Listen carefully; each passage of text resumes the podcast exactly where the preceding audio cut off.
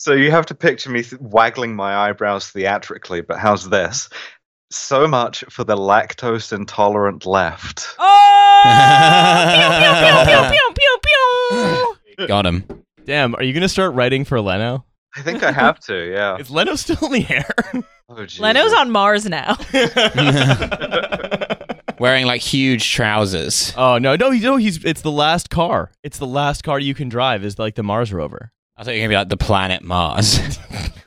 Look, Look, at my car. It's as big as a whale. it's doing Mars donuts. tonight with Jay Leno. Just doing donuts in the Mars rover. Just I continue to be the only person on Mars. My No, guest tonight will be me, Jay Leno. That's the bit of The Martian where he just goes insane and starts thinking he's Jay Leno. Director's cut. Hey everybody, have you seen this? Have you heard about this? No, because I'm the only person on Talking Mars. to a potato. Wait, it's it, he's Mike Tyson.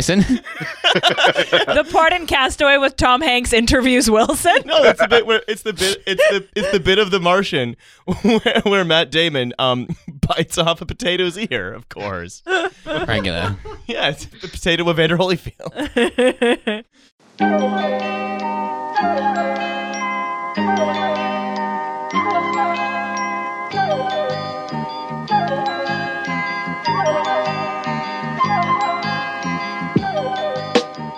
Hi, welcome back to GettingYourDickSucked.com presents Trash Future Podcast, the podcast of GettingYourDickSucked.com, the website. It's me, Riley. You may remember me from every other previous episode of, episode of this podcast. I'm here with Milo on the boards. Hey, yeah, it's me. Uh, I'm filling in for for our, our special son, Nate, our darling boy, podcast dad, who's also the son somehow, uh, because he, he has a he has a bad tooth. He's got a bad So- tooth, folks. If the audio is bad on this episode, it's my fault. Nate can do no wrong. No, it's Nate's dentist from a decade ago's fault. Oh yeah. Yeah. God damn, you always foiling our plans. The one guy who's been a consistent thorn in our side, our most powerful and old en- enemy. And we've also got Olga. Olga Koch, prostate hunter. Yep, she's, she's hunting prostates. We got Alice on the phone. Yep, dental health entirely normal over here. Yep, yeah, of course, absolutely. Getting an extra row of teeth, in fact. Like a piranha. Uh, Hussein's in Parliament right now, which is this hilarious. Humble brag much? yeah. Getting his teeth checked he, out. dem- he demanded. yeah, he's in the he's in the Parliament dentist, the special dentist that all MPs if you know what to. I mean.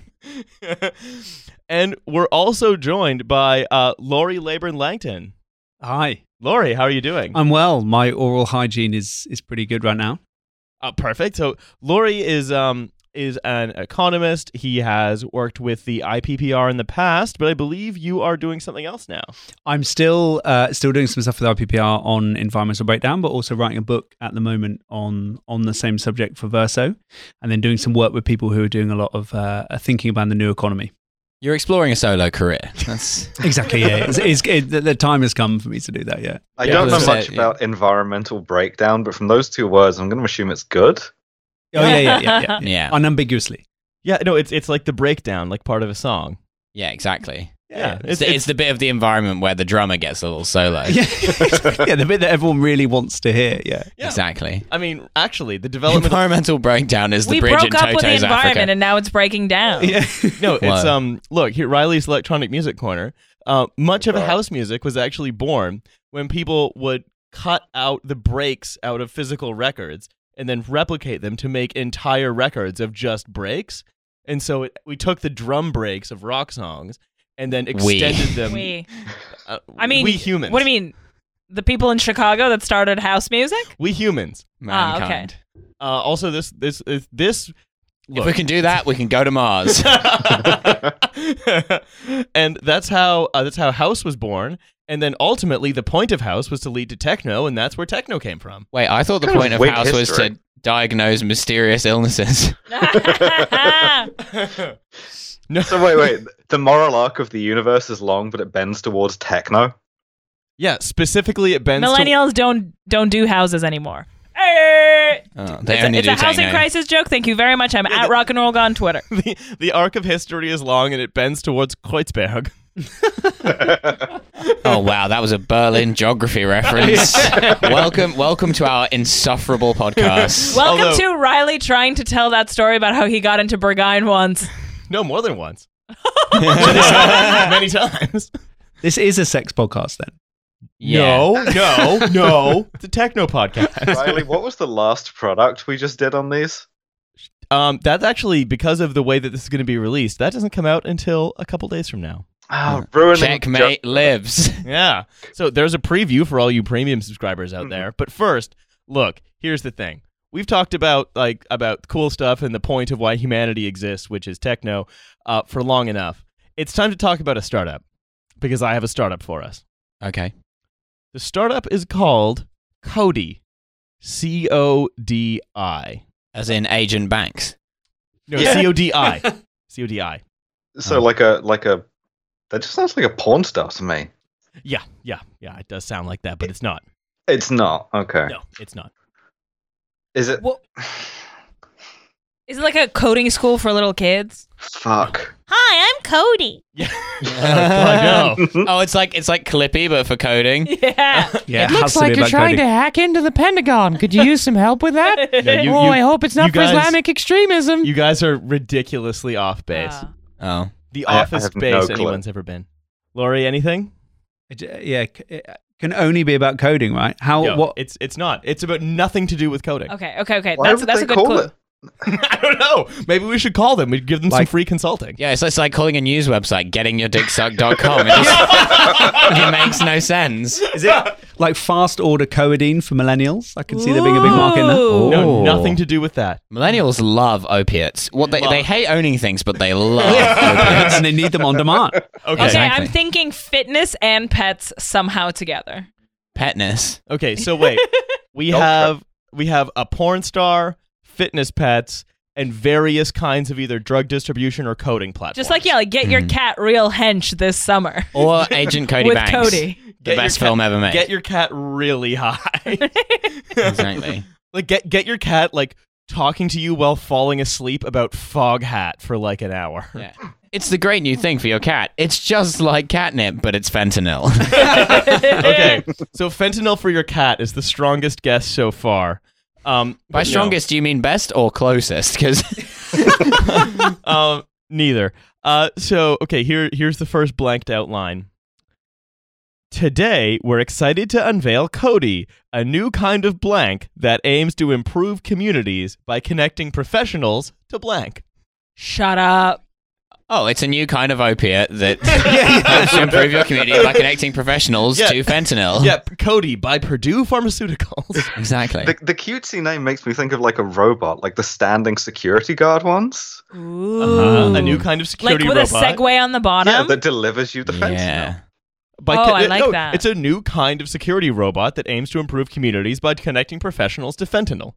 okay, Yeah. it's it's professional. So what are what do professionals do? Um, they circle back.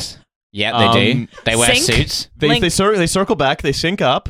Uh, they They do connect. They, parkour touch to base. learn about their bodies. Yeah. Exactly. They they wear little golf visors and do and use adding machines with one hand while they Uh-huh. say things like Janine, get me the figures from accounts.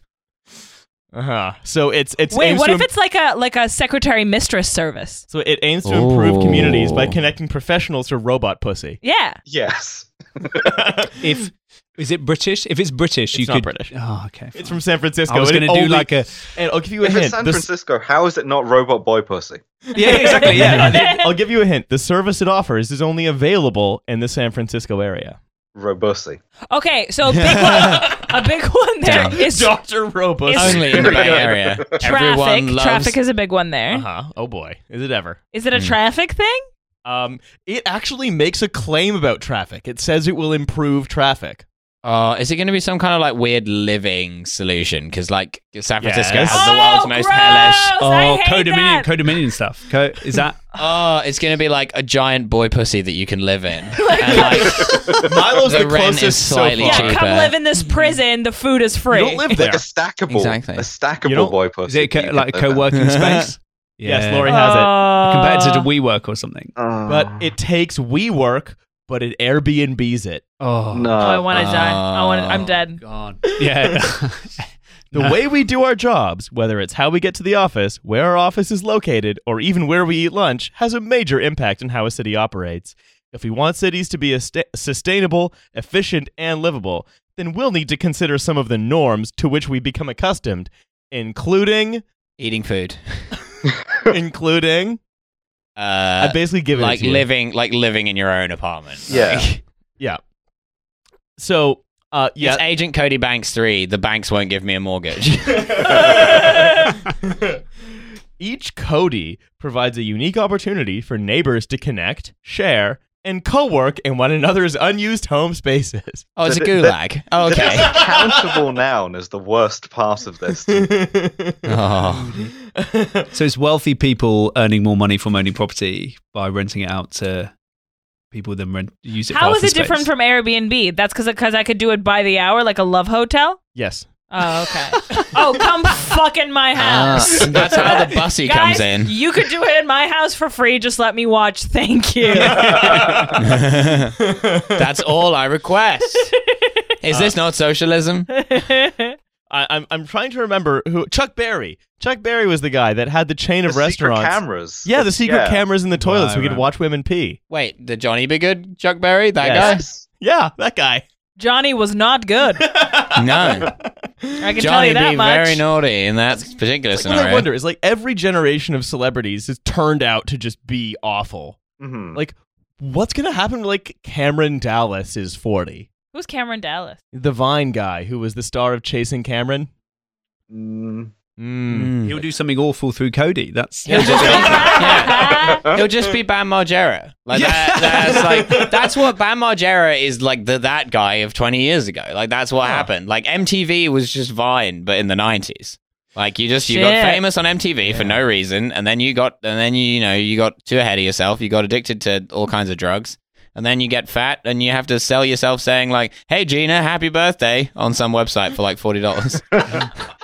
That website My- rules, though. My birthday, my birth, my birthday is coming up. Uh, it's on June 11th specifically. I would like someone to please buy me a cameo of Bam Margera. It's on June What do you want eleventh him and June say? eleventh only. No, not what. No, Maybe, yes, Bam Margera. Uh, surprise me. Say, Something about eat this pussy, Riley.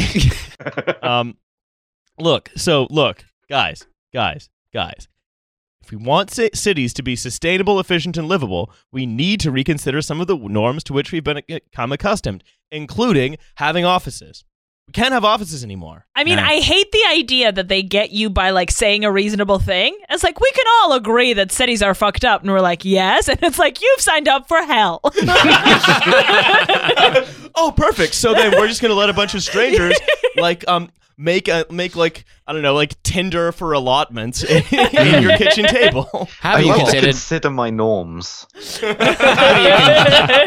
you considered hot desking in purgatory? What if what if you were never alone again? that's, the, that's the thing. As if if something like this ever becomes regular, then the market just oh, it'll adjusts. never be regular. the market just adjusts to it, and then the people who have all the property can just charge the adjusted rate. So Yeah. if, the, if it's then expected that you're going to rent out your living room for like eight hours a day, five days a week at least, then your rent will go up by that much. Yeah.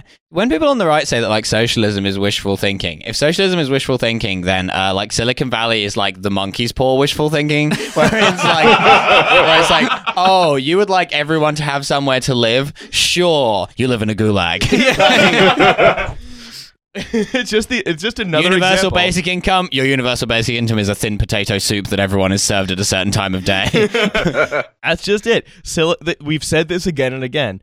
The Silicon Valley mindset is turning all of all of like the, the Western world into what we imagined the Soviet Union was. yeah.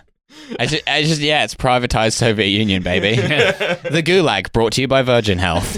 But like, and- Somehow and- less efficient.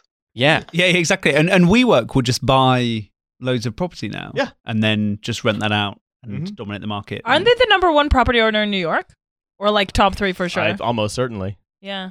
Yeah, and it's good. And in fact, on Look, the there are next some bigger property owners in New York than we work. We're not going to go into it. People with very big portfolios. Everyone agrees, actually. This is okay? right. Donald Trump just believing it's the tallest property owner. Like, Thank folks, you. Folks. I'm I'm at least four four four and a half inches taller than Adam Neumann. His hair, it's disgraceful. It's very long. He wouldn't get taken seriously anywhere. That's that matters. Look, that Christmas party they had, it was literally in hell. I'm not joking. Other people were there. Pamela Anderson, she was there. She can tell you. Thank you. so Each Codi provides a unique opportunity for neighbors to connect, share, and co work in one another's unused home spaces. We are passionately committed to growing local businesses by developing a strong circular economy within each community. Strong ah. circular economy. Strong circular Wait, but- economy. I don't understand. It's like, what do you mean? Did you just call my house a small business? yeah, your house Yeah. is a small Well, no, it's, business now. it's part of a complicated circular economy, which is not money laundering somehow. Yeah, yeah, yeah. Yeah, that's, the, that's how they solved the fact that this is a pyramid scheme. Yeah, yeah, they yeah, worked yeah. it as a circle. Pyramid- when I move my drug profits economy. through my network of car washes, that's a strong circular economy that's benefiting my local community. Listen, guys, this isn't a pyramid scheme so much as it's a kind of uh, business centipede. Yeah. It's an efficiency triangle.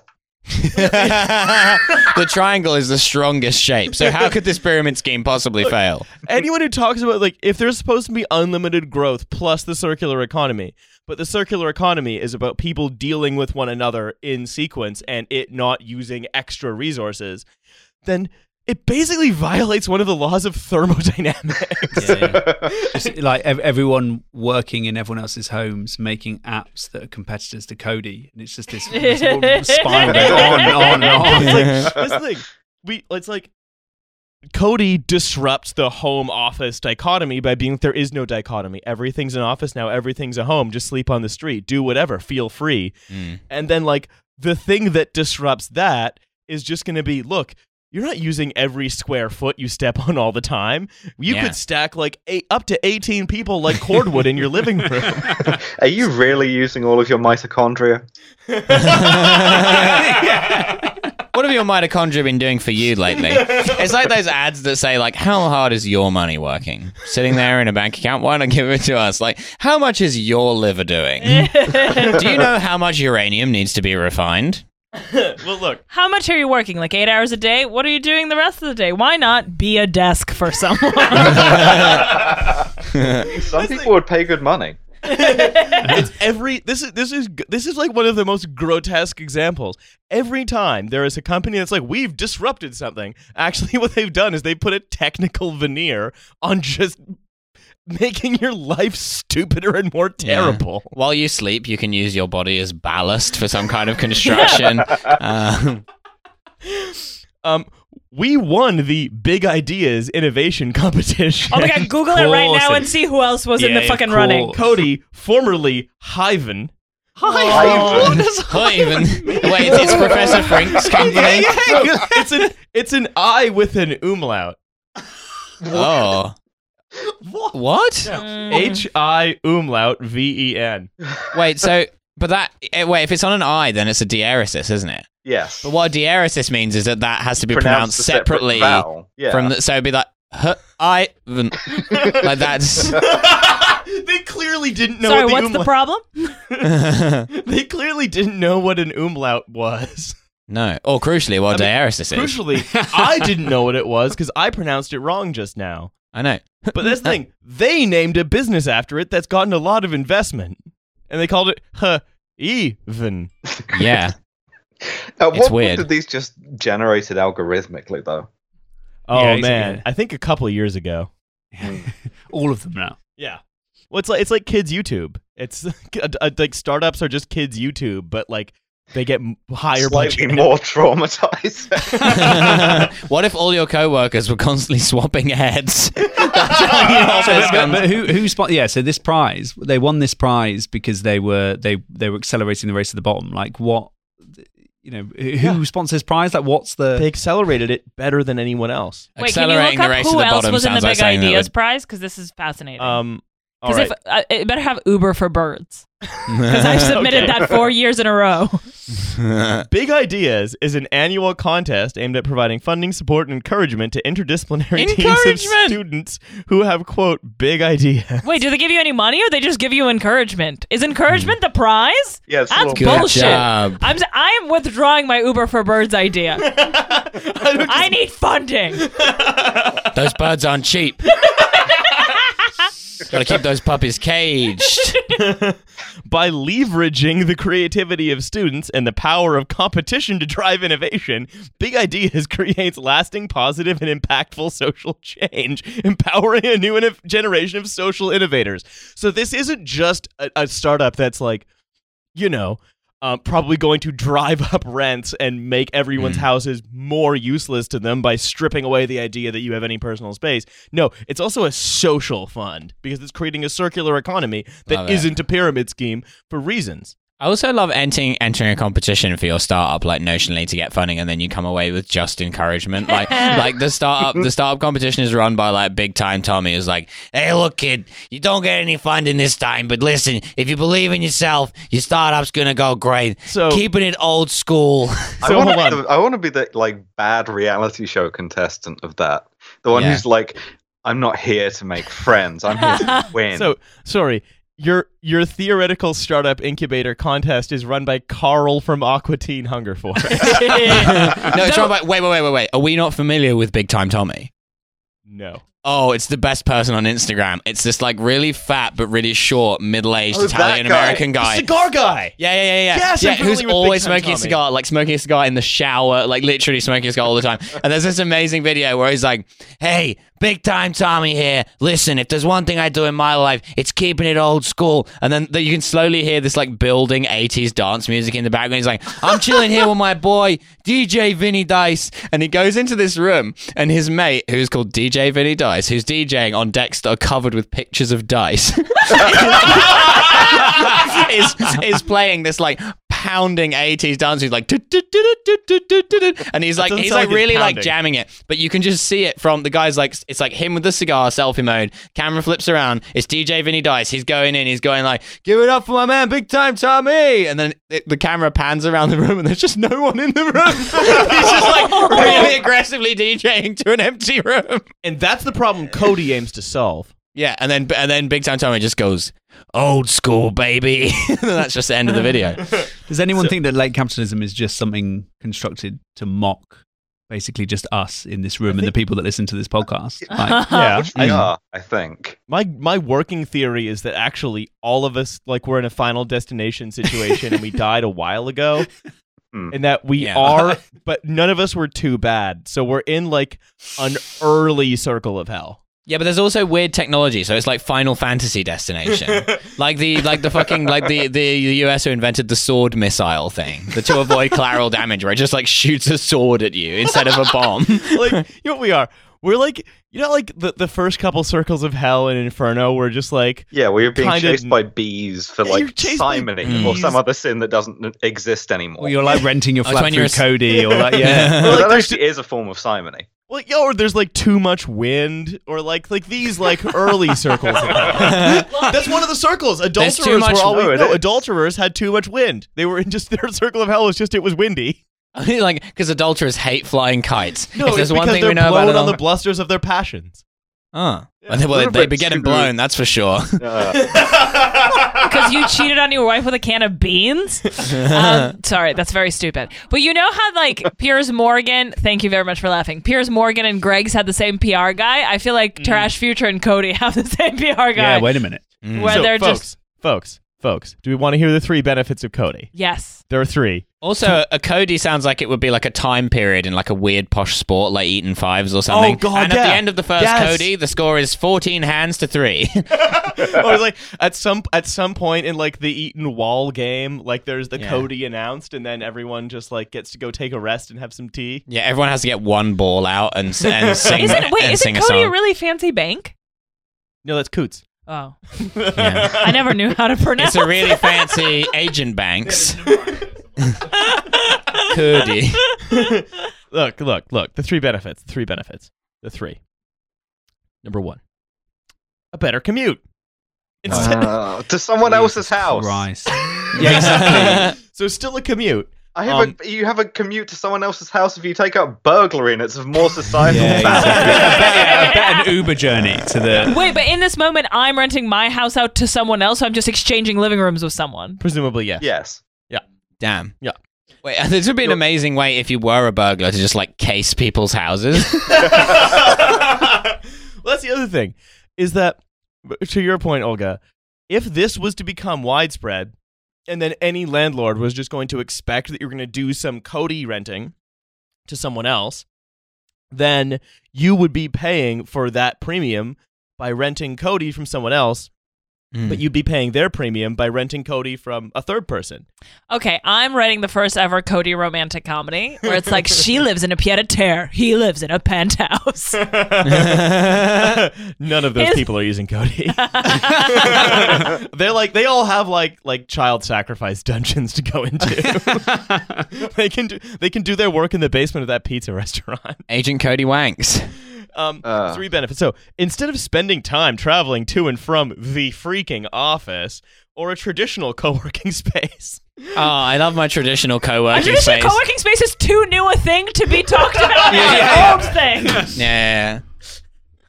use a workspace right in your own neighborhood and Wait, hang on. regain several hours a week. A traditional co-working space is a plantation. oh boy. Yikes. Yeah. Well, we said that. To be Let's fair, a lot Nate- of the same people are heavily invested in those too. Trash Future does not endorse slavery or plantations. Well, I I don't I don't think you ever implied that we did. However, no. benefit the second. A great co-working community. If Love you it. work from home, you know it can be isolating and mundane. Oh my. Codi lets you surround It depends yourself. how much Red Dead Redemption you play. Codi lets you surround yourself with like-minded professionals who can offer a lot more inspiration than your houseplants. It sounds like an orgy now. Wait, hang on. So they're saying that people are more inspirational than plants. That's their selling pitch. Like, have you ever tried to have a conversation with a houseplant? Not much fun, huh? Wait, I'm renting out my living room to multiple people? Apparently, yes. They're gonna fuck in my living room. Hey, look, if you get more than two people in a room, they fuck. That's the rule. Old school, baby. It's me, DJ Vinny Dice. No one else. If there was another guy in here, we'd have to fuck, and that would be gay. I don't make the rules. yeah. Oh, there's also another. Sorry, I just remembered another amazing one. He's like, No, he's like, please. he's like, uh, he's like, you know how uh, we Italians we have. You can just see him speaking. He's like, you know, how we Italians have a lot of phrases we like to use. Well, I'm here teaching my friend Michael some of our Italian phrases. Uh, Michael's not Italian; he's Chinese. And he just turns the camera and there's like a Chinese guy there, and he goes, "So I'm teaching him Italian phrase today. It's uh, forget about it." oh yes, that famous Italian phrase. it's just the bit that killed me though is just he's not Italian, he's Chinese. in case you were looking at him thinking that guy's not Italian. and just go up to a Chinese person and be like, hey, what part of the boot you from, buddy? Shanghai La Miglia. oh, Shanghai. It ends with a vowel. Of course it's from Italy. Yeah. Oh. Uh, yeah, so that's the thing. They're they're basically pitching it like a swingers party. You know, like-minded professionals, more Exactly. inspirational than your house plants. You, You can just definitely put all of your lanyards in a big fish bowl and then just Oh. oh lord. Hell yeah. No, surely they'd, they'd do an app for the swinging thing. There'd be like a randomized, No, like, this you know. is the- I don't know. I don't have to fuck my succulents anymore. Yeah, yeah. Yeah, because if you work in a building like this, no one would have keys because you have to open your you have to open the door with Oh, your the phone. Wi-Fi broke again earlier today. I know, and the door wouldn't open. We couldn't get, we couldn't get in. so we had to fuck on the street to keep warm. didn't have Codi over here. Again. yeah. So wait, so Again. thi- is this going on in LA, San Francisco? San Francisco, San Francisco, and. Berkeley, Right, of course. So all okay, where it's fine. most needed. so all all of the wealthy communities get to have the succulent orgy things, and then the rest of the neighborhoods are left working for Walmart and just stocking the the shops while these. I think most orgies are yes. succulent in one way or another. Yeah. Um, Um, they're full of they're full of plants that require little to no water. Yeah. uh, anyway, yeah, well, that's the thing. These these innovations are always created by people in San Francisco who assume it's going to be a bunch of tech zillionaires using it for fun. Like Uber was like, at least its PR was that this is a pl- a way for like middle class professionals who are bored to earn a little bit of fun money on the side, driving your Tesla and recording YouTube videos in the front, which we know you love to do because they love to drive. Um, Tinder date comes in me and Tesla on autopilot. You know, that's Exactly. we have Uber to thank for that Right, in but- some ways. But that was the PR. Just like the PR for this is, um, oh, b- break up the routine and go to someone's house.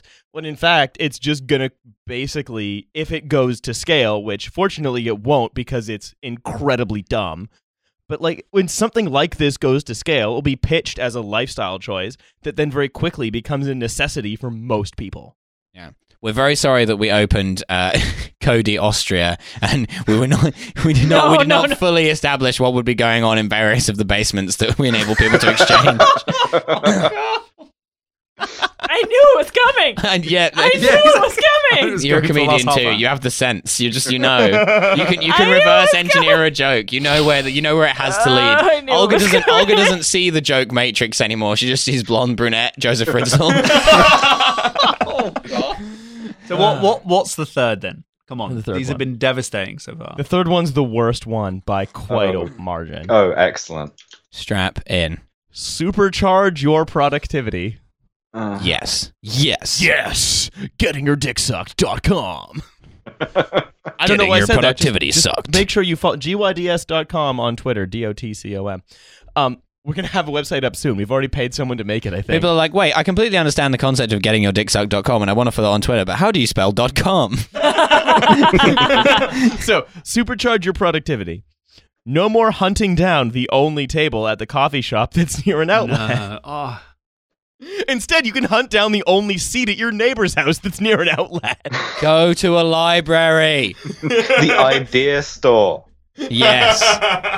Hey, go buy an idea, pal. Read a book. What? You know how to read. in in someone's home. Yeah, Okay, sorry. well, yeah. Excuse me. Reading a book, that's some like fourth grade stuff. Like you're clearly Yeah. clearly very full of Sorry, yourself. guys, really quickly. I can't poop in public places, so that's why I downloaded Codi to go. Right, to other people's Shit in bathrooms. people's Well, that's the next one. That's the next one. So I'm gonna go, I'm gonna rent someone's front room, and I'm gonna come up with an app where we Airbnb people's toilets. They're done. I'm into that. Done. done. yes. You want to Because make like I get so insecure in Starbucks, I can't take my time. I'm like, because you're intimidated by how fancy it is. exactly. I need to go to someone's house. That's the thing. So, Laurie, your idea is to make every day like Notting Hill Carnival. Yeah. Yeah, where people just sell you the chance to piss in their toilet for four pounds. That's sex. So, By toilet, they mean bussy. with Codi, you can stay focused on your work in a secure, comfortable workspace. I don't know how they guarantee it's secure. You're just going into someone's house. They could murder the shit out of you. Or be doing the Little Richard thing. in a secure, comfortable work- workspace with a reliable Wi-Fi connection. Again, how do they know? Because they know Yeah. because all the people that be doing it will have those two things because their mum bought them the house. Like For about, and here's the here's the best thing of all, for about half the cost of traditional co-working alternatives. wow. That's so cheap. That's not that much less, considering. Like if you're paying, I don't know, like eight hundred bucks a month for a WeWork, it's like it's four hundred bucks, sure, but where's that four hundred bucks going? Like someone else is providing the coffee, the space, the infrastructure. All you're doing is connecting people via a text message. Wait, so that doesn't get paid to the. It doesn't get paid to the person whose house that you're working. in. No, of course not. It just That gets paid to the system. yeah, wait. What? Well, no, look, So of it's course, not even. It's not even as progressive as Airbnb. No, where, It, no, it, it no. is the mob thing. It's you kick up to Codi and nobody else. you kick up to little Codi. no, of course. I just realized I've drastically misunderstood this this idea. And of course, most of it goes to the person you're renting from. But Ah. still, that seems like it just still seems like a pretty bad deal for everyone. No, and it, it, like the the yeah, one of the biggest things for WeWork is to get all this VC money to buy the buildings, to be one of the biggest property owners in say New York or whatever.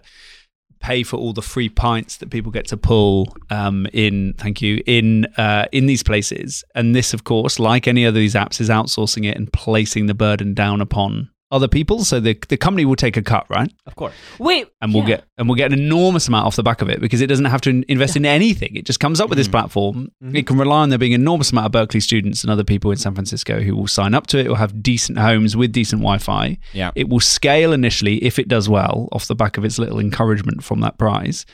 And then it, it will know that people start to buy into it. And then LA and London and Berlin will go, oh, great, this is a great idea. And it will, you know, snowball from there. And then VCs will step in and make loads of money. And then people set up will make loads of money themselves and they'll buy out and, you know, you're off to the races. And you could just keep doing that. And then the toilet idea, like we laugh about it, but like, but you could do it, right? You could do this stupid crap over and over again and create this buzz work out what your constituents is to make it look like a massive idea, attract VC money, jump out or whatever, and let it scale. And it just, you just, it's a hype. It's a hype economy. Just keep hyping. Every But every then but then, like, man-based economy. In a, yeah, it is. It is. Like, that's all it is. But in a perfect world, you would get everyone on Codi, which means that it's like a zero sum game for people who are renting and like renting out and renting the space because they are wasting the money to go to someone else's house while renting their own. So literally, the only people making money are Codi. and landlords.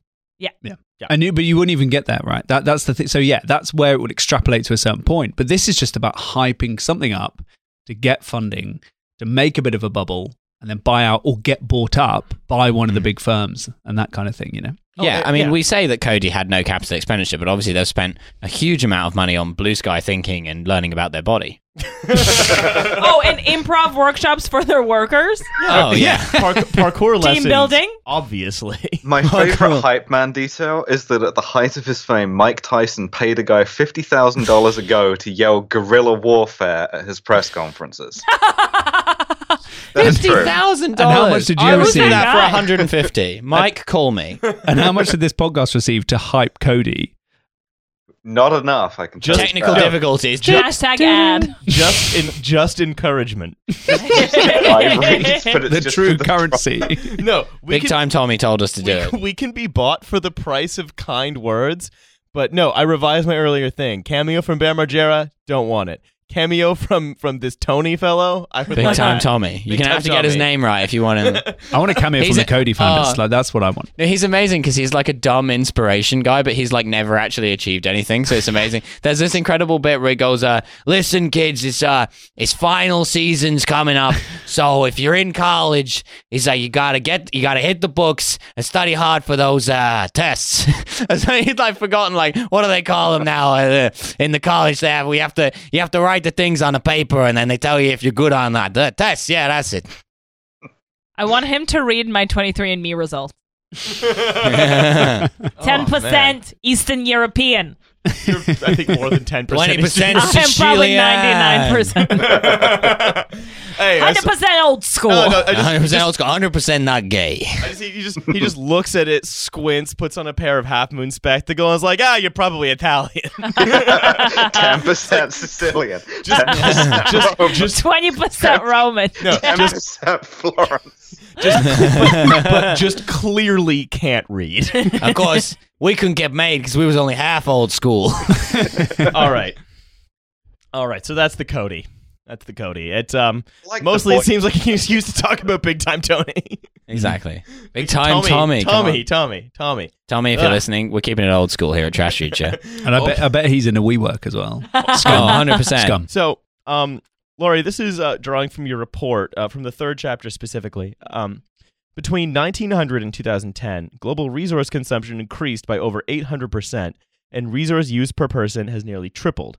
It is estimated that each year human activity is, on average, consuming more than se- more than 70% more ecological resources than nature can regenerate. However, it is only the rich people who do this and are able to do this because, in fact, most people's dividends from, say, this exploitation are shrinking to nil. Mm. Yeah, I mean we've we really messed it up. Yeah, It's a pretty, we well, did. we we haven't, right? So this is exactly to your point. Like it's a um the we're in a situation where what we're calling environmental breakdown. So it's not just climate change; it's all sorts of other stuff. It's what we've done to our soils. It's driving extinction of species has reached a critical level, and we've got a big difference between what scientists are warning and then what politicians and other leaders are saying we should do. Right? Hmm and we can understand it in three ways, right? So we got the the scale and pace of this thing is extraordinary and not accepted in the political debate.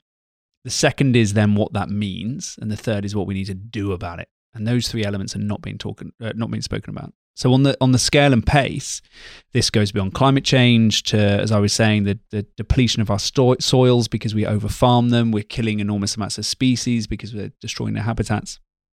And some of the changes to these key natural systems. So we talk about the climate one all the time, but it's also water, it's nitrogen that that makes make, enable us to be able to uh, grow food and other things are being changed in a way that we have not seen for millions of years, or in some cases billions of years. Right. So this is an unprecedented change. and It's reached an unbelievable level now. And we've got many UN agencies warning about this. We've got campaigners now really beginning to bring it up the, the media agenda. The second thing is that that doesn't mean just getting really sad about seeing a, a video being shared about emaci- uh, you know showing emaciated polar bears on on Twitter or whatever. This means growing incidents of famine. It means more migration of people across the world, and ultimately more conflict and economic destabilization. We're entering a new. We already, in some ways, have entered a new type of world that is going to be vastly different to the one that we were born in and grew up in. More destabilized, more more shocks. We Laurie, I- disapprove I- of I that hear 'cause we're about saying, keeping it old school. Laurie, I hear what you're saying, but um, have you considered that we just, just, just don't do anything? It'd be fine. Yeah. Well, and, and this is basically the narrative, right? That we're sort of like, oh, well, yeah, fine. You know, as an individual, care about it, like hear Extinction Rebellion. Don't use plastic bags, for D- example. yeah, exactly. Don't you know have your G and T, but don't don't have a straw with it, or demand that it's a, a paper straw, or whatever. Mm. But this is these Make are a huge deal out of demanding that it's a paper straw. Demand that they make Like- a straw out of your dick. If you're Yeah. leaving the land that you've been living on, consider codying it. yeah. it- well, you would know this, is- well, and it's exactly it, right? Yeah, yeah. Like you know, oh, use assets more, you know, use them more sustainably, etc. Like you, you as the individual have probably caused this problem. You as the individual need to care about it. You as the individual need to then do something about it. But this is a structural. This is a result of the way that our economies have been built. It was not our individual faults, and by our here, I mean people who are under the age of of forty or whatever, who who have been alive for a much longer amount of time and have been in the nations that have disproportionately caused this problem, right? Because it is not us; it's the structures around us that necessitate that this happens. We live in economies here where there's not much we can do about not destroying the environment. Fine, I can not go and pour bleach into a river, or But I it's so cannot. much fun. But it, exactly, and exactly, and this is the problem. Right? Capitalism says like pouring bleach in a river is fun, and you're like, what am I supposed to do about it? That's the thing. If, Yeah. If, if That's there old school, baby. If we had a model where, um, let's say, pouring bleach into a river was like a, I don't know, a rite of passage or whatever, and we could then charge for the privilege of pouring bleach into the river, everyone did it. It was a significant contributor to GDP, and maybe I don't know, like um. Like, like Alan Sugar or Richard Branson had a huge pouring bleach into a river company, And we would say, "Look, we'd love to stop pouring bleach into this river, but I'm afraid it's just not realistic. In fact, in every society where they've tried to stop pouring bleach into the river, they've actually fallen apart. Look, listen, I gave you guys a very simple task to go out and pour bleach into the river. And what now, uh, Margaret, what is it that James exactly did? Yeah, he poured the bleach into his own arsehole. Now, James, it was a very simple task. Uh, I wasn't asking you to build a very complex, highly technological email phone. I was just asking you to pour the bleach into the river. So could you. Could you explain to me why it is that you poured it into your own arse? Are you are you turning Alan Sugar into Jason Statham? There's nothing like Jason Statham. It's quite Jason like it. Statham. Okay, so but Listen, James, if you don't pour this bleach into the river in the next 15 minutes, well, yeah, and then and then some genius comes along and makes an app that's like, oh, we'll more efficiently share the bleach assets so that we can pour it into the river There it is. and, and cut down the. we'll Hmm. pour the bleach into the river in a reusable container. Yeah, Oh, exactly. yeah. yeah, yeah. And like on the way here, I My ass. You know, I uh, there was a guy, there was like a, a guy on one of those electric scooters, right? And he like knocked me over, and me as a intellectual liberal stood up and said and thanked him for driving an electric scooter. thank Uh, you, it- sir, for reminding me. Yeah. But it's look, I mean, On his way to fuck your wife. Yeah, yeah, exactly. But, uh, using an app that that helps my wife. yeah, Codi, that's what it's for. Yeah, in my own home. I, Ub- I I Ubered to my Codi where I got Deliveroo while my wife was cucked. God. We didn't what I was- No, What you were fuck? cocked. Yeah, I mixed it up. You I were don't know anything cocked. about sex terminology. Sex minology. any case, any case.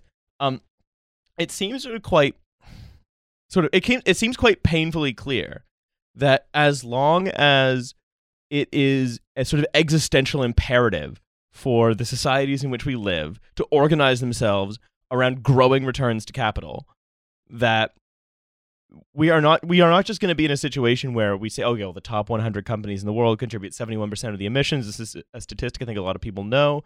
But I think if you look at environmental degradation as a whole, as you do, then you can notice that it's it's not individuals who spend money to consume who do this.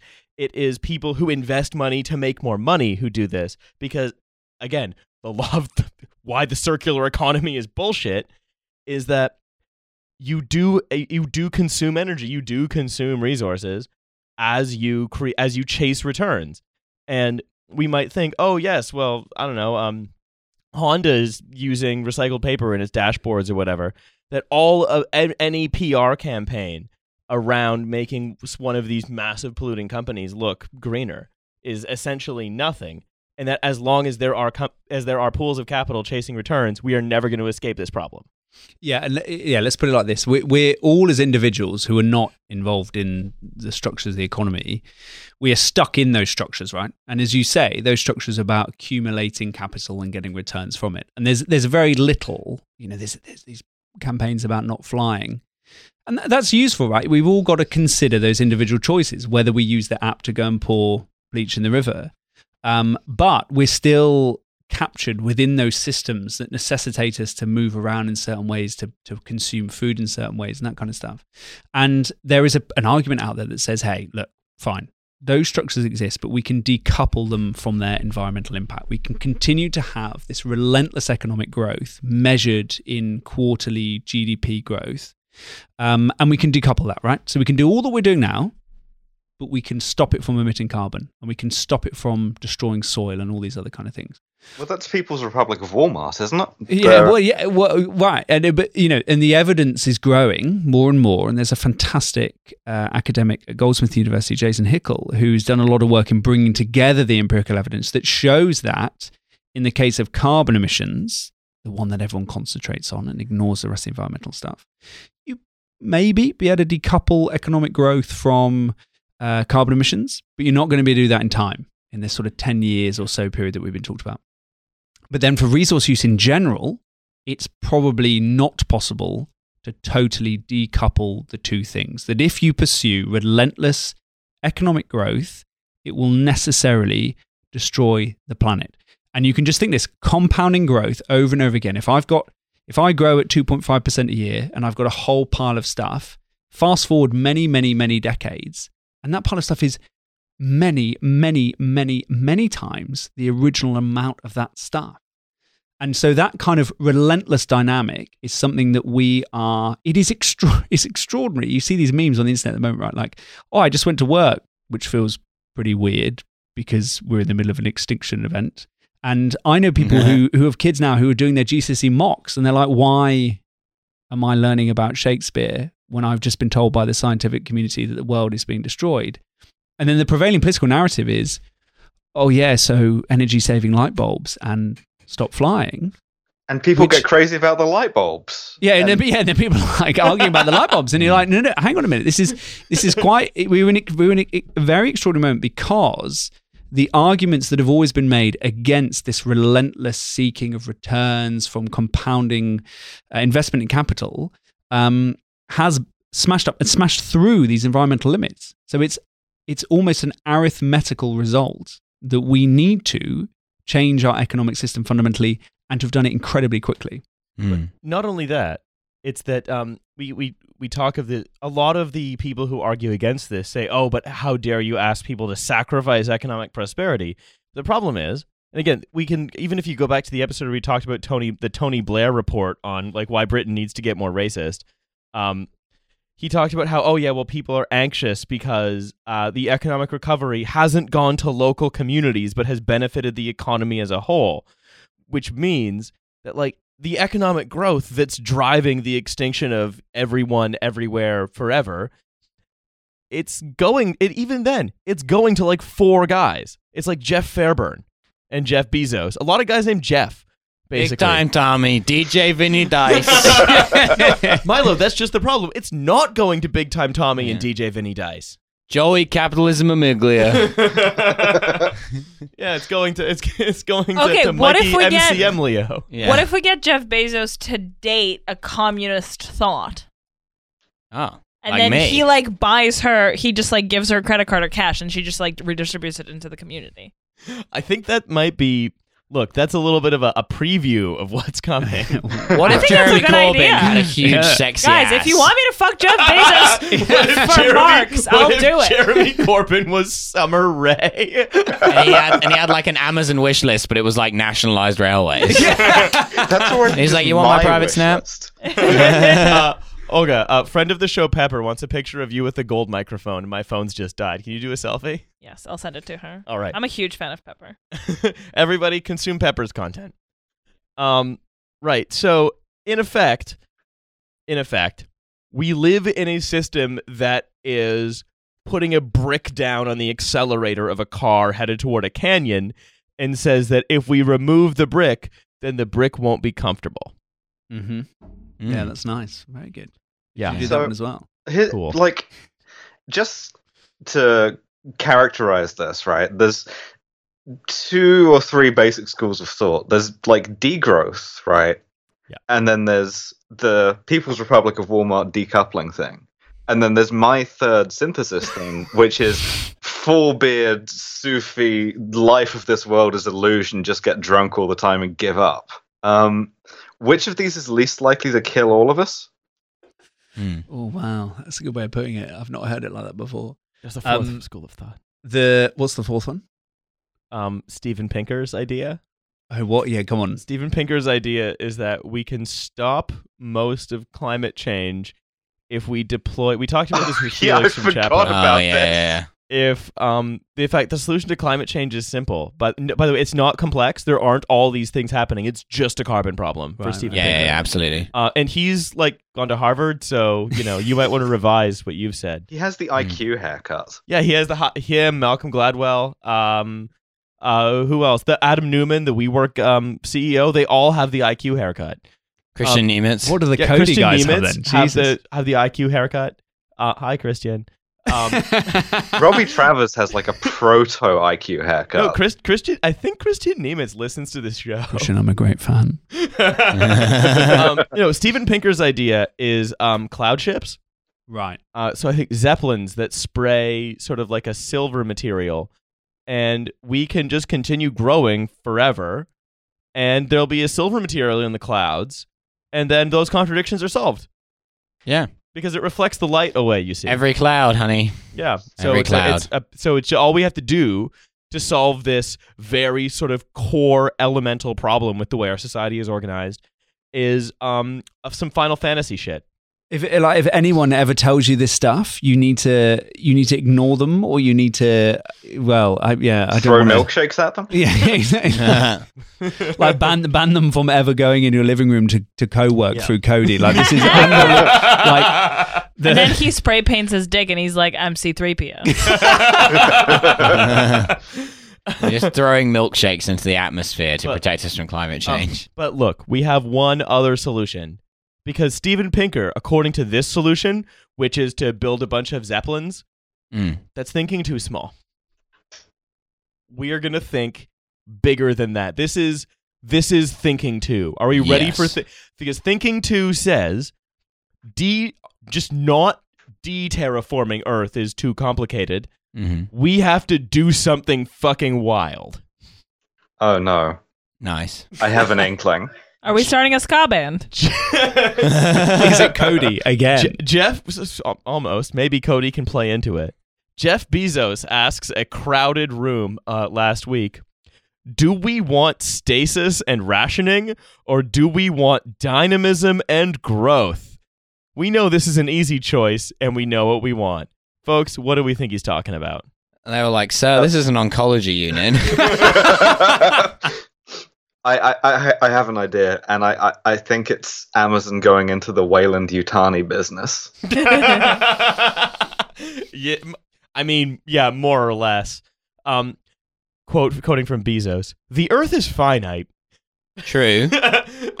if you listen to my last comic book club, you'll know that that's more or less an analytic truth. Um, and if the world economy and population is to keep expanding, space is the only way to go, folks.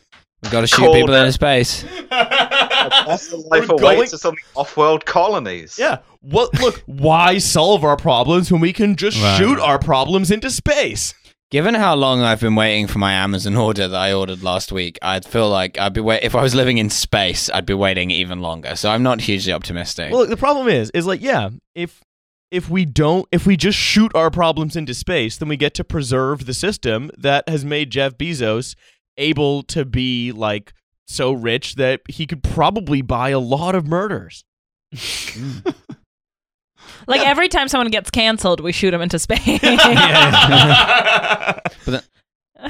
But then they start a new and powerful base on the moon. But the other thing to remember, right, like is yeah, the Earth is finite, and it's like it's very easy to say that yes, well, of course we're happy with Jeff Bezos like not having any of his fortune, in fact, having it shrink considerably. But Mm. like the other, th- if a moment, a moment of seriousness, then we'll go back into the japes.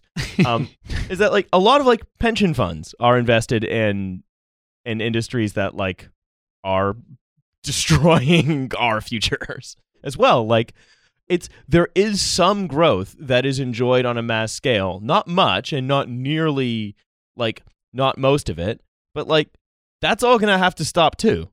Okay, so c- can someone give me a reason why my program of just give up isn't like the sane option here? Just Heaven's Gate it. And so Je- Jeff Bezos basically is um, in saying that alongside. I mean, I don't know if he's one of the people that bought one of these bolt holes in New Zealand. That all the, I'm the tech almost, billionaires- almost certainly he did through like 18 Buttholes different in New Zealand? Yeah, yeah. So all these tech billionaires. they they buy, like Olga's yeah, interested. well, family they, they buy these like these retreats in New Zealand when the world that their the policies they espouse ends up happening. So everything collapses. They can run away and hide In a under the ground in no bolt hole. oh, never But mind. there may be those in there as well. But the, yeah, yeah. She's not within- interested anymore. Yeah, yeah, yeah. I'm, I'm not. Why is this butthole filled with acid? Yeah. Yeah, Why is this butthole filled with canned goods? yeah, but he like he but in in in let, let- okay, let's assume he has one of these as well as the space suggestion. He is a uh, he is the current iteration of uh, what has now been a process that started I put probably in earnest in the 1400s. So basically, the Western nations, so this country, uh, France, and others, um, uh, the Netherlands, invented this early modern capitalism in which you had the same kind of trends that we see now of, of profit making from compound from compound growth, and that basically accelerated the the impact that human beings have on the environment. Right, human, beings are always going to have an impact on the environment. Hunter gatherers going around and harvesting stuff and you know making fires that kind of stuff. The these dynamics of capitalism accelerated that exponentially, so that we were tearing down forests and we we're doing all this kind of stuff. Um, we're always seeking new frontiers that can provide us with the cheap things that we need to keep that game on the road, right? Slaves, cheap labor, or the environment, cheap nature that we feed into this process to create energy and to create soil to grow crops from, on and on and on.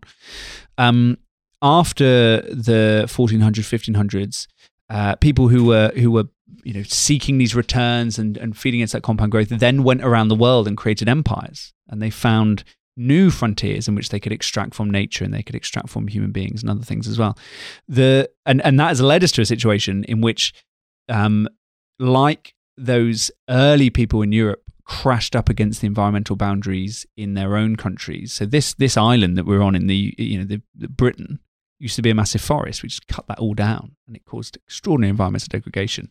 And similar things happen in other parts of the world. You bang up against the limits in which that cheap st- you can use that cheap stuff.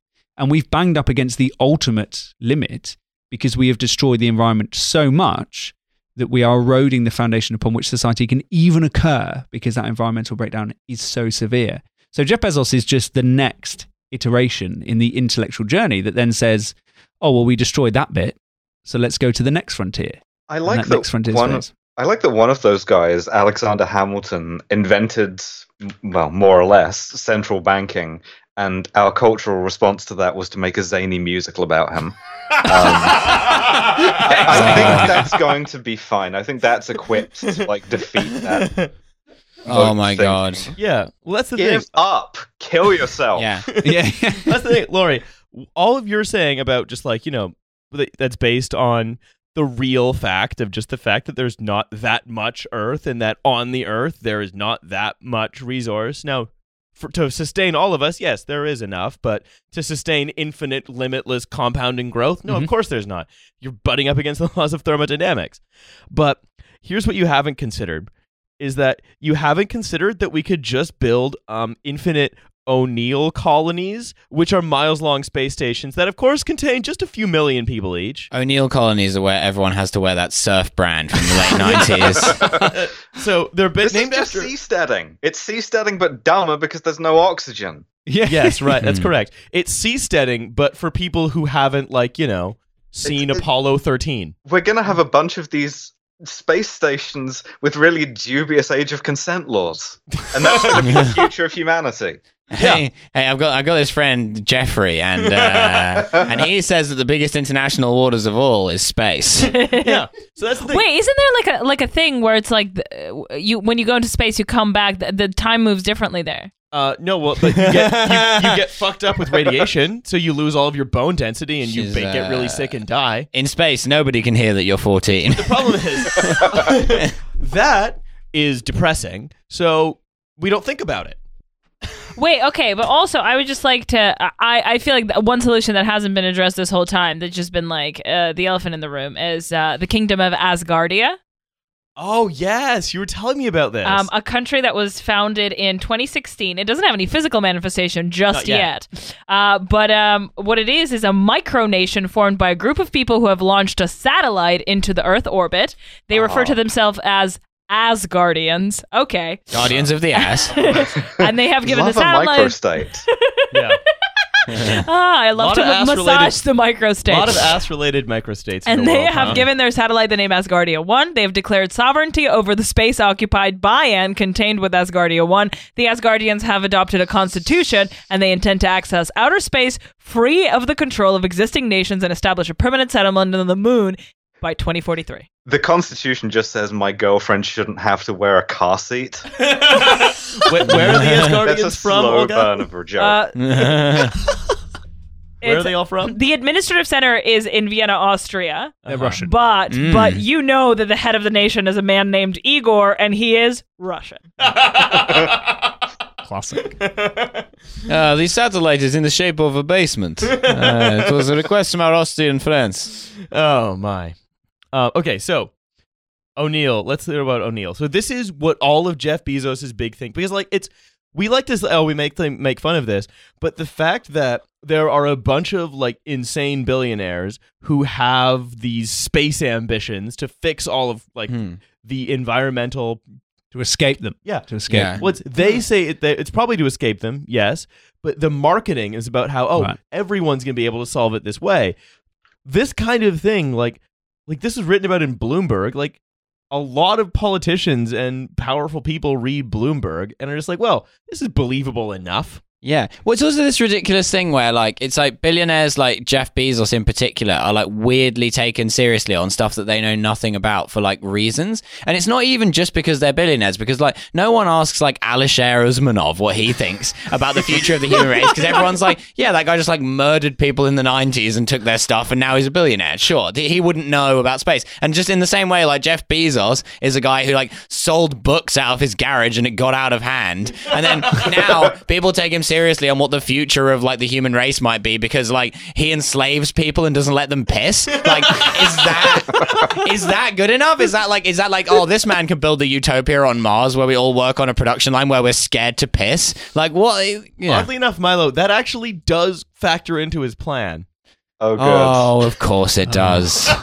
Piss always factors into his plan. I should. but before we go further Jeffrey into Bezos, pisses. before we go into further into Bezos' plan, he was basically what Bezos is doing is using his billions to enact the fantasy of this mad Princeton professor called Gerard O'Neill from the 1970s, who was like a tech utopian. Mm. So, um, his vision of space is more or less what colored the imagination of Bezos, who's one of his students. The and this is a quote from a paper. O'Neill's space colonies promise to be the productive wonderlands of consumer abundance, providing capitalism with the necessary limitless space, phenomenally cheap solar energy, and the resources of the universe to expand ad infinitum. Solar Basically- What- energy is free because is you're the on the jet? sun. Watching the Jetsons once. Yes, yes, it's the Jetsons. He basically is inspired by someone who wrote the Jetsons into an academic paper. His vision is suburbia American suburbia, but in rotating space colonies I because just like- not de-terraforming the Earth is too hard. I like the libertarian hellscape better. I would rather live Yeah. on Murray Rothbard Station than this. Whereas our solution, it's not the Jetsons, it's the Flintstones, because we're keeping it old school. Flintstones. Low emissions, everyone's Italian. Betty's a piece of ass. Italian American space colony where people are just endlessly Yeah. sucked out of windows they open to tell each other to shut up.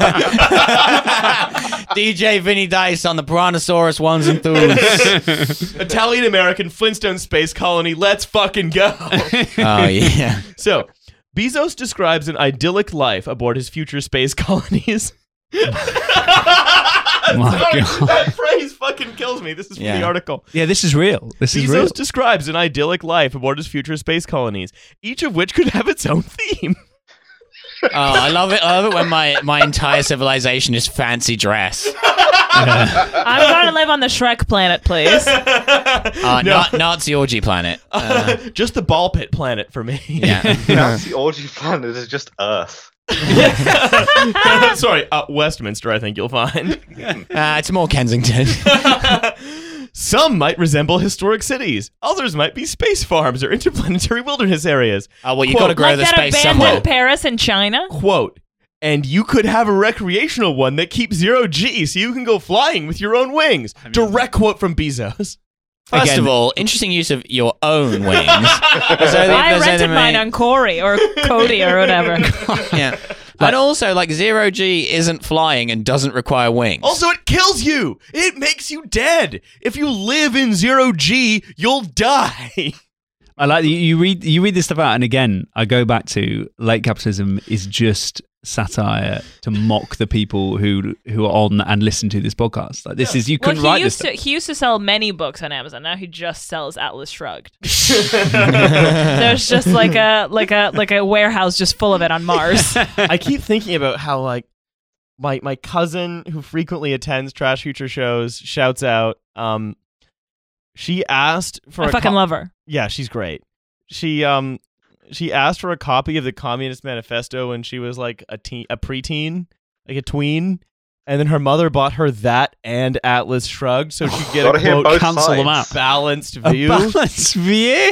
Yeah. Ugh. Love it. And it was this. It's the, it's the ba- that's what the balanced view is. The balanced view is either we don't de-terraform the world so that we can, you know, go from 10 years from now to 10 years from now being Mad Max to 10 years later being all dead. Two, just imagining that we can make the Jetsons.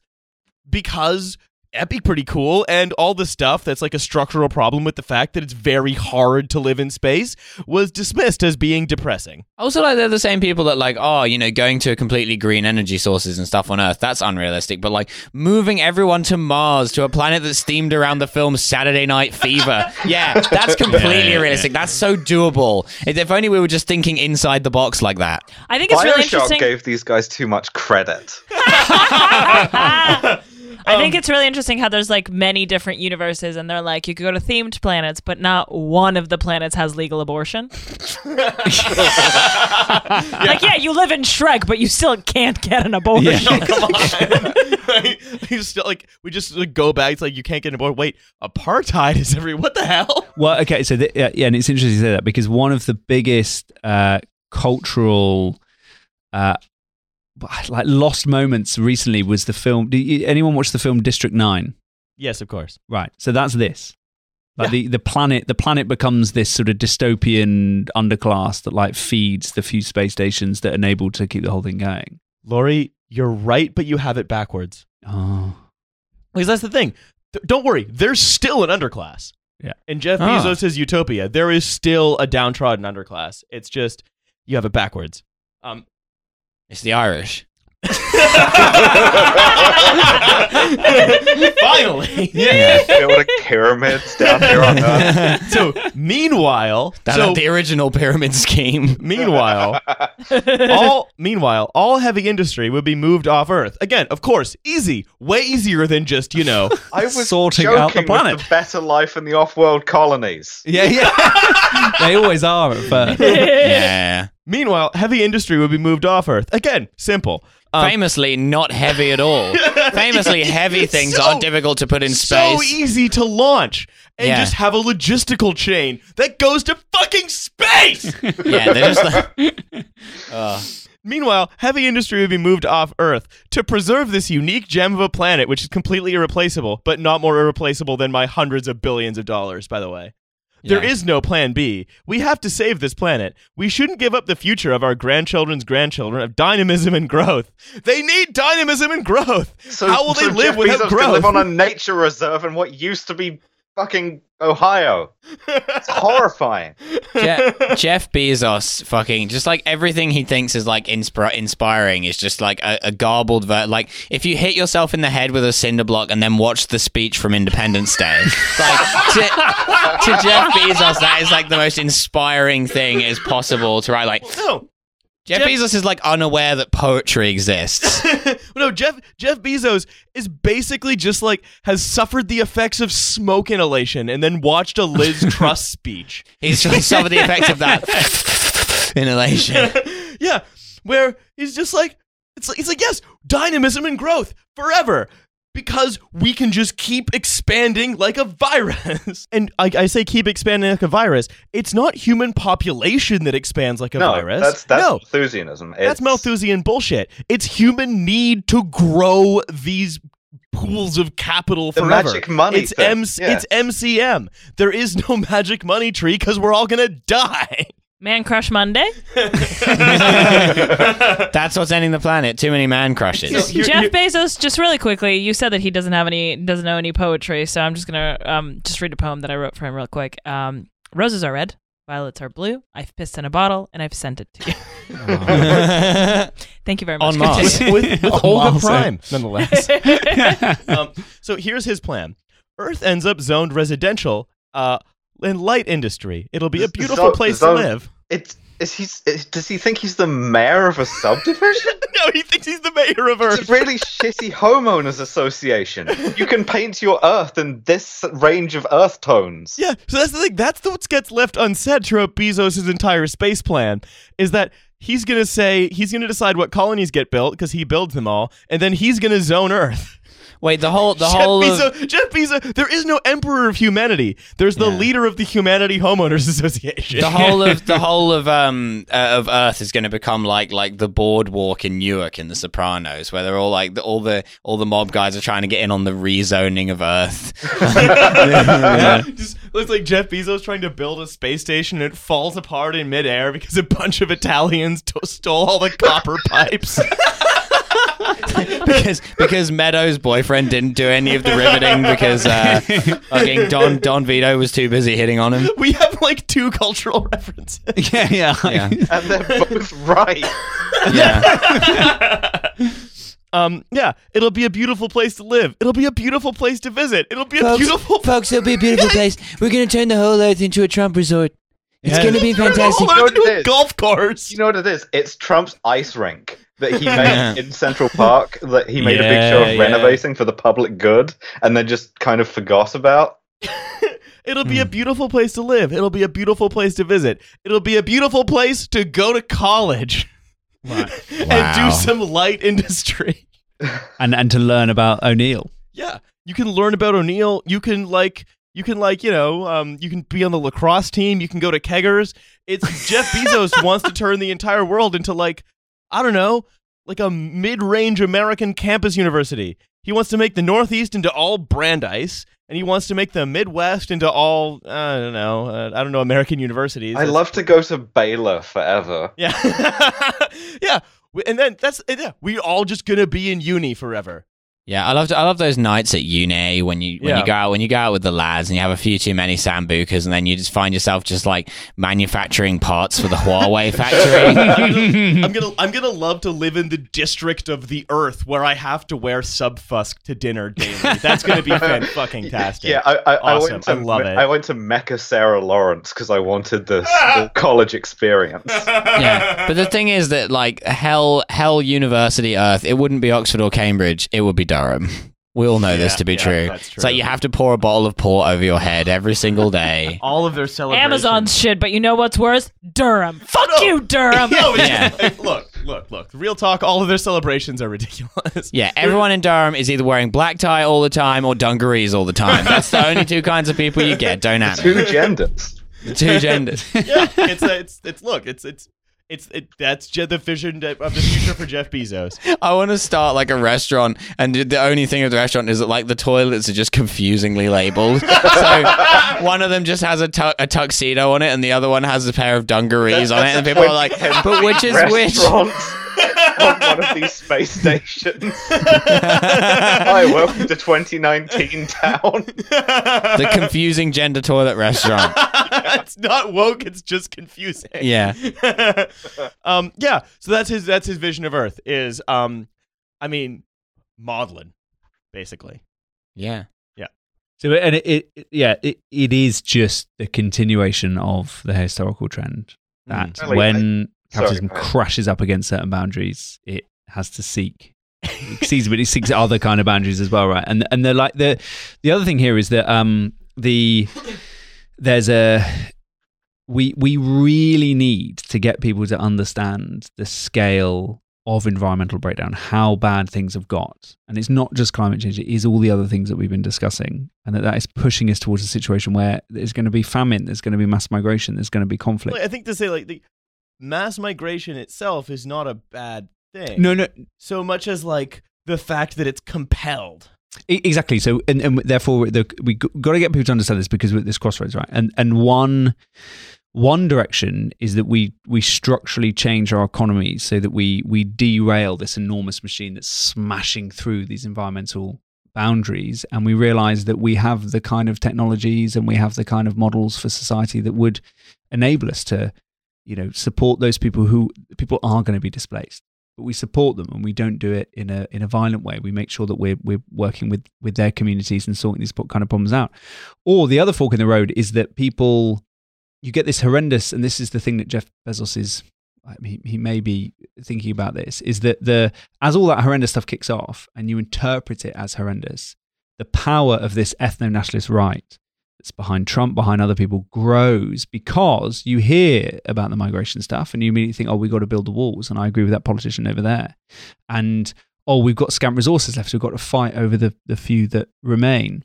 There's a sticker campaign in London at the moment, which has a little rhyme, fun little ditty that says uh, something along the lines of plant more trees, save the bees, deport the refugees, which has come from a lot of the Well, that really took a turn with line yeah, three. yeah, exactly, yeah. Which the the, fir- the first two lines are like a you know like a thing that's out there in the environmental movement. This is the new Yeah. sort of eco-fascist turn that's kicking Because off. fact, fascism arises as, in some ways, a fear reaction.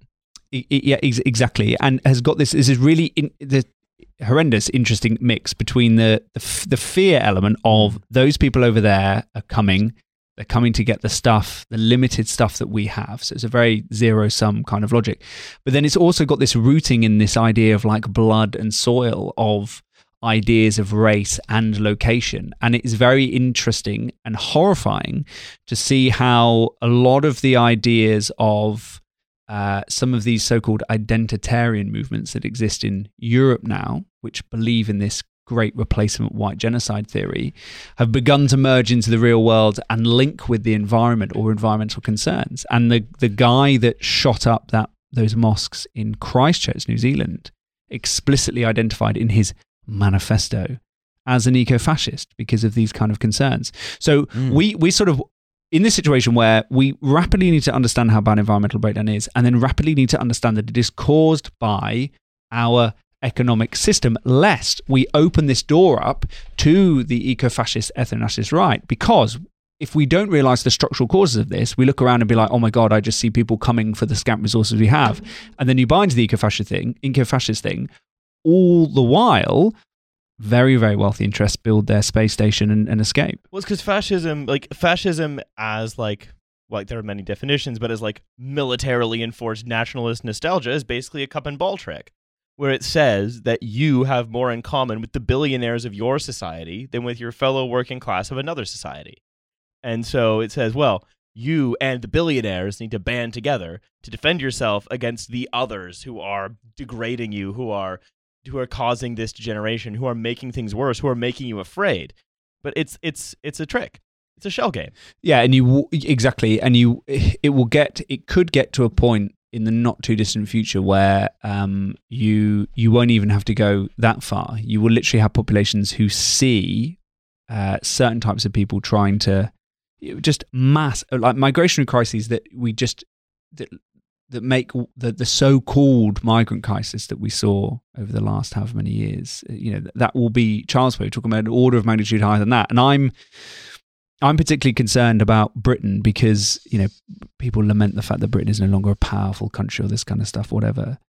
Uh, but Britain is still a famous country, and I'm concerned that as a famous country, we will shoot people in the in the English Channel who are trying to come over.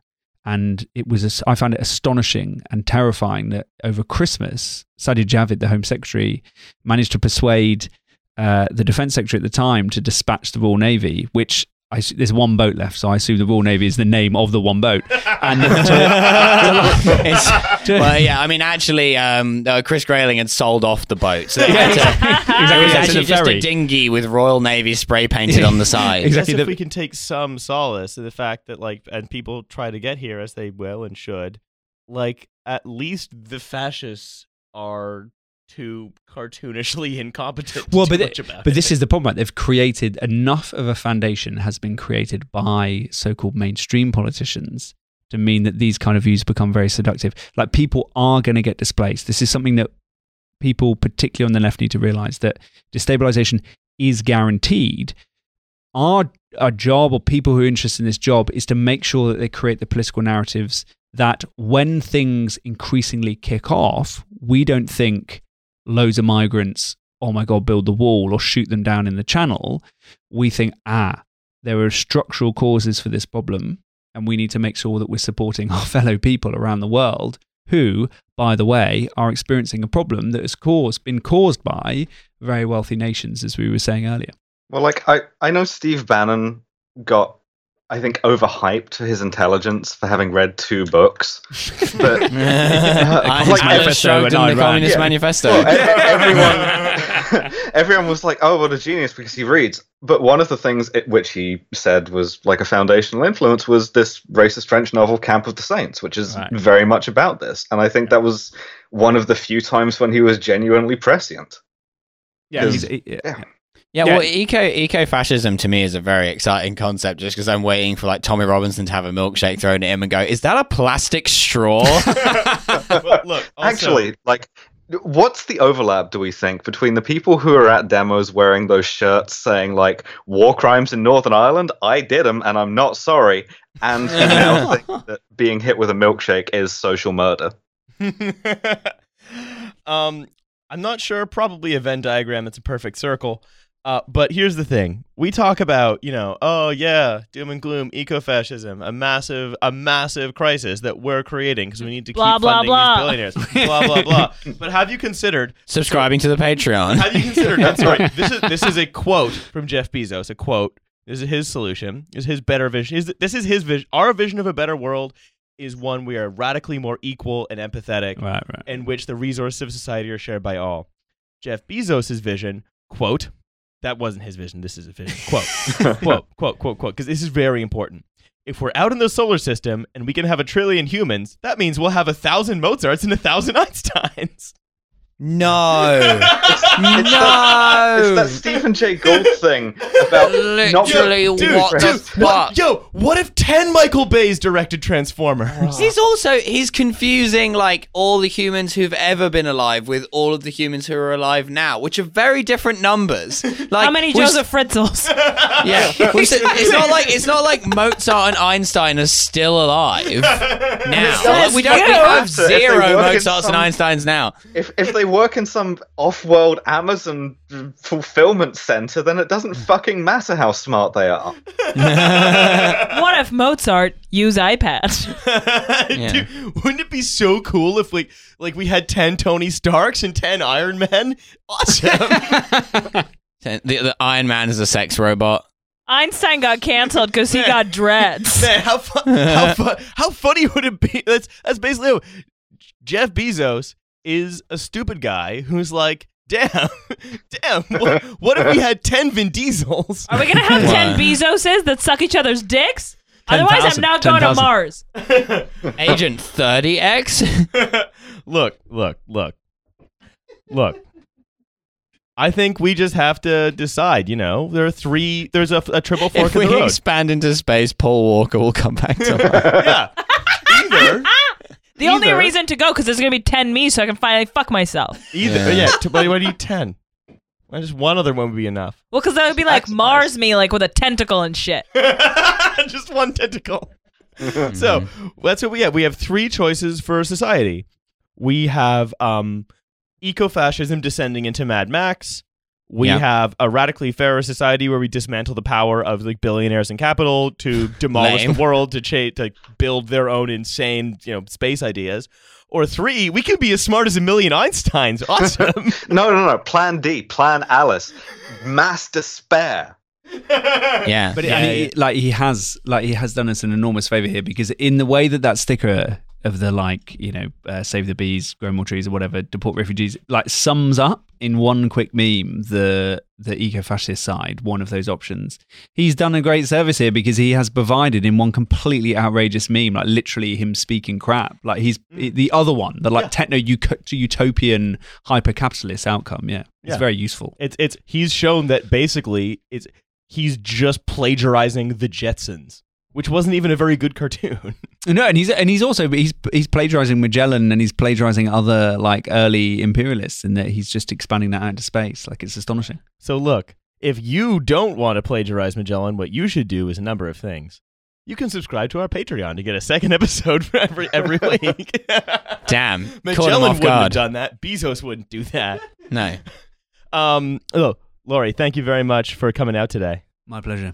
Um, in the meantime, yes, you can subscribe to that Patreon. You can also come to our live show. The only possible infinite growth is It's the a- infinite growth of the Trash Future Patreon. Exactly. We need to be able to build a competing space station that will suck less. Yeah. It will suck your dick.com. It, will, yes. Uh, also, uh, please keep sending pitches to the gettingyourdicksucked.com DMs on Twitter. Remember, the only joke is the URL. It was the last URL available. It's a serious news site. Yeah. Um, and, f- and also to come to our live show on uh, May 30th at the Star of Kings. The link will be in the description. It will. It's going to be bitching. Alice is going to be there. Alice Yes. is coming. I'm Alice coming. comes If- to London. If I'm not like too black pilled by then and just like rolling coal and pushing smog into the atmosphere, then We're in the space station already. Up there, up there. Convince Alice to stop turning on generators around her house with petrol. you will never convince me of that. Yeah, baby. Please come see my new show, If Then, that I'm performing at a variety of festivals this summer, including Latitude and the Edinburgh Fringe. And also, Yeah. Alec Fullerton. Hi, Daddy. He's Yeah. older than just 19. He's- Also, yeah. sorry, go ahead. Sorry. ahead. More comedy news on Thursday, the 23rd, which I think is the day after this comes out. Uh, Olga and I are both doing a comedy show at Smoke, uh, which is at the Sekforde. Um, Alec, we'll see you there. Yeah. Uh, tickets Alec tickets are a Fullerton. fiver. Get them get them the link in the description. Uh, yeah. Let me whisper Alec Fullerton ASMR Patreon only episode. Yo, you got to pay $15 a month to get Alec the Alec Fullerton is a 19 year old. I met in Glasgow Huge. that I'm obsessed with, and then he keeps Really? DMing me saying he's actually 21. Really? Can we I'm meet not him? 19, I'm 21! Oh, Come on, man. That's not, that's the same. Can I can I do a quick plug as Yes, well? plug, So take we- the the um everyone should go and Google a Green New Deal because it is the it is the solution to this. It is the third track. It is the way in which we we deal with the social and economic destruction of neoliberalism. We stop the crazy billionaires launching space stations. We actually sort the problem out. And and the idea is right. People are working on it. There are all sorts of groups. Google it and get involved. But also for balance, Google Venezuela. God, I always forget to say that. Yeah. It's written on my forearm, and I always forget to say it. yeah. That's the thing. Like, yeah, I don't want to die, but like Venezuela. yeah. If you're gonna read the Communist Manifesto, read Atlas Shrugged, and if you're gonna Google the Green New Deal, Google Venezuela. And if you Google, if you're gonna Google gettingyourdicksucked.com, well, why not treat yourself and get your dick sucked? but not on the website. We don't talk about that. It's a serious It's a local serious news report. website. We are reinvent. We are using the money we're making from the Patreon to fund a crucial local service in terms of investigative journalism. but we're doing it as a dick joke. Alec Exactly. Fullerton is the Glasgow reporter. Did Yes. Alex, Alex- He's Alex- our man on the ground. is he? Is he is, do you know if Alex has got into a Green New Deal yet? Alec, Google the Alec, he's Alec. Oh, I'm Alec. sorry, sorry, Alec. Alec. Convincing one guy. To get I mean, he seems We're to be the linchpin to we're near- everything. He's gonna make seven billion more of these. well, there'll Is be, there'll your- be ten thousand of them if we Is go to your spe- name Alec Fullerton? Come with Al- me if you want to live. Alec, Fu- Alec. Okay, number one, everyone listening to this, follow Alec Fullerton on Twitter. Number two, I don't know what his ad is. We'll put it in the description. I think it's exactly his name. it's, it's Alec Really? Fullerton. We have Number- to get oh, one simple. Simpsons reference per episode, so it's the auto dialer. This is the direct podcast to Abraham Abramson. Abramson and Zakowski are the biggest gossips in town. okay, so Alec Fullerton, Google the Green New Deal. Everyone else, do what Alec does. Everyone else At read our Alec van. Fullerton or DM him, quizzing him on the Green New Deal. Yeah. Ask at Alec Fullerton about the Green New Deal. Oh, I bet you Cool. wish. I bet this guy wishes he never talked to you. How dare you? All men love me. all right, all right. We've done our, we've, Okay, done, cool. we've done way Yeah. too many plugs. Do we have any more Oh plugs? yeah. Also, uh, May 30th and June 1st, I'm doing my tour show in Brighton. May thirtieth. May 30th. Oh wait, no, sorry, May 31st. It's the live May- show that yeah. we're doing. No, dumbass. May 30th. And, yeah, fuck off. Uh, it's been a long episode and day and life. Um, yeah, May 31st and June Well, 1st. thanks to capitalism, won't be that much longer. Yeah. We can only Excellent. hope. September 1st is my birthday, and I'm renting one of those hot tub boats that goes on the canal. Wait, are you on Yeah. Codi? Wanna come? Is Alec, is Alec coming? Drown myself. Wait, I'm going to bring Alec. Tickets on Eventbrite, can, baby. can we can we invite Alec? If Alec co- comes down from Glasgow, can he come to your birthday? 100% Alec, that's your invite. If you come down to London, you can come to Olga's birthday on the hot tub boat. in the hot tub boat in the canal. I'm no just- one else. I'm just, just floating Alec. in the hot tub face. I'm not even coming. Yeah. okay, this has gone on long enough, especially since it's probably the most, when you think about it, depressing episode we've ever done. Uh, Have a Oh. Good um, commute, unless you're working at a Codi, in which case, enjoy shitting in a stranger's toilet. and mouth. Goodbye.